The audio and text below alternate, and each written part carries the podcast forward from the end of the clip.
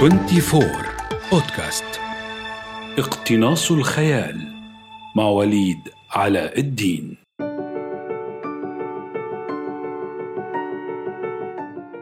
بالنسبة للخفاش فإن صورة العالم الذي يتجول خلاله تتجدد عشر مرات على الأقل في الثانية الواحدة وهو عدد المرات التي يرسل فيها موجة صوتية ترتد إليه بمعلومات عن المحيط الذي يتجول خلاله.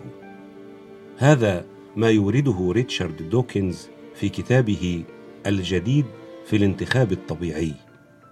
والترجمة للدكتور مصطفى إبراهيم فهمي. ويضيف دوكنز أما بالنسبة للإنسان فإن صورة العالم تتجدد باستمرار ما دامت عيناه مفتوحتين. فأين تذهب هذه الصور المتجددة بلا توقف؟ وهل هي المصدر الوحيد لصنع الخيال؟ هذا بودكاست اقتناص الخيال من 24 ومعكم وليد علاء الدين.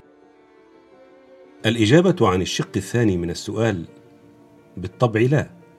العينان ليستا المصدر الوحيد لتغذية الخيال بل كافة حواس الإنسان. أما الشق المتعلق بأين تذهب هذه الصور المتجددة بلا توقف فيقودنا إلى عائلة من الإنزيمات تسمى آدينيل سيكليز ودور هذه الإنزيمات الأساسي في جسم الإنسان هو تحويل الإشارات الخلوية الخارجية إلى جزيئات مادية داخل الخلايا العصبية بالدماغ فتصبح ذكريات. والإنزيمات وسائط تسرع التفاعلات الكيميائية داخل الجسم وتحدث تغييرات على طبيعة المواد.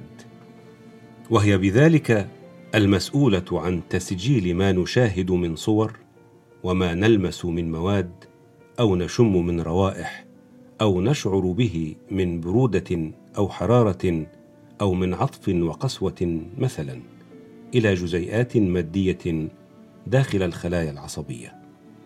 وإنزيمات الأدينيل سيكليز هي المسؤولة كذلك عن الترابط بين هذه الذكريات فيحدث مثلا أن تعيدك رائحة ما إلى حدث أو شعور ما ارتبط بها.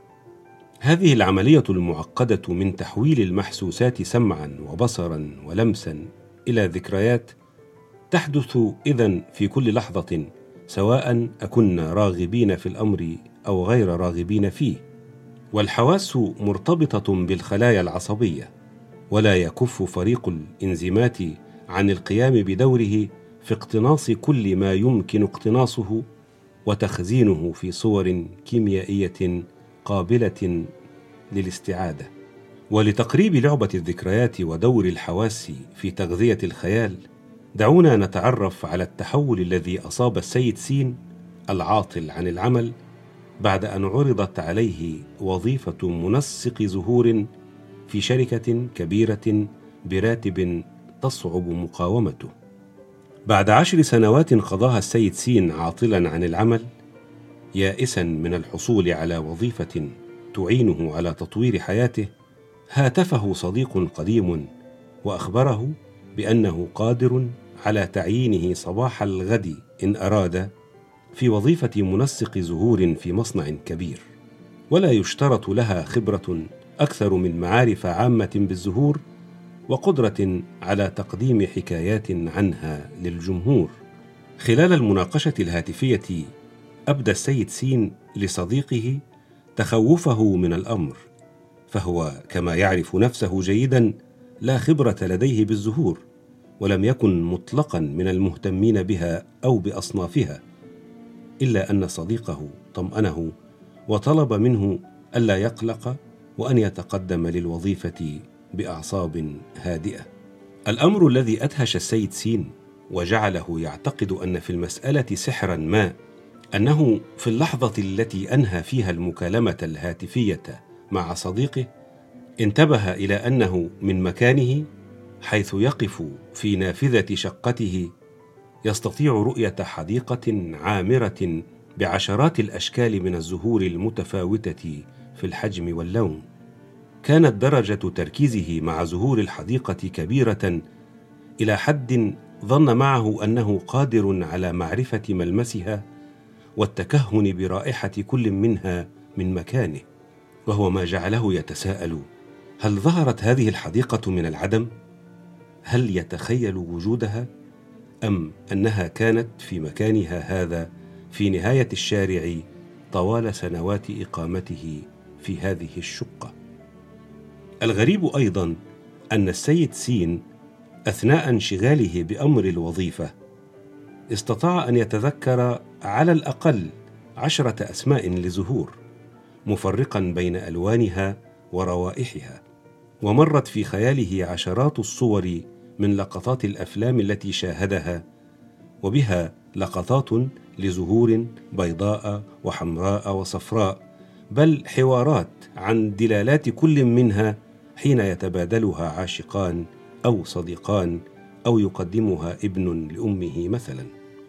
كما اكتشف أنه زار في رحلة مدرسية المعرض السنوي للزهور وحضرت في ذاكرته المشاغبات البريئة التي قام بها وزملاؤه مع مسؤولي المعرض حين راحوا يلقون بالأسئلة واحدا تلو الآخر حول فائدة هذه الزهور وهل يمكن تناولها بدلا من المخللات مثلا مع سندوتشات الصباح؟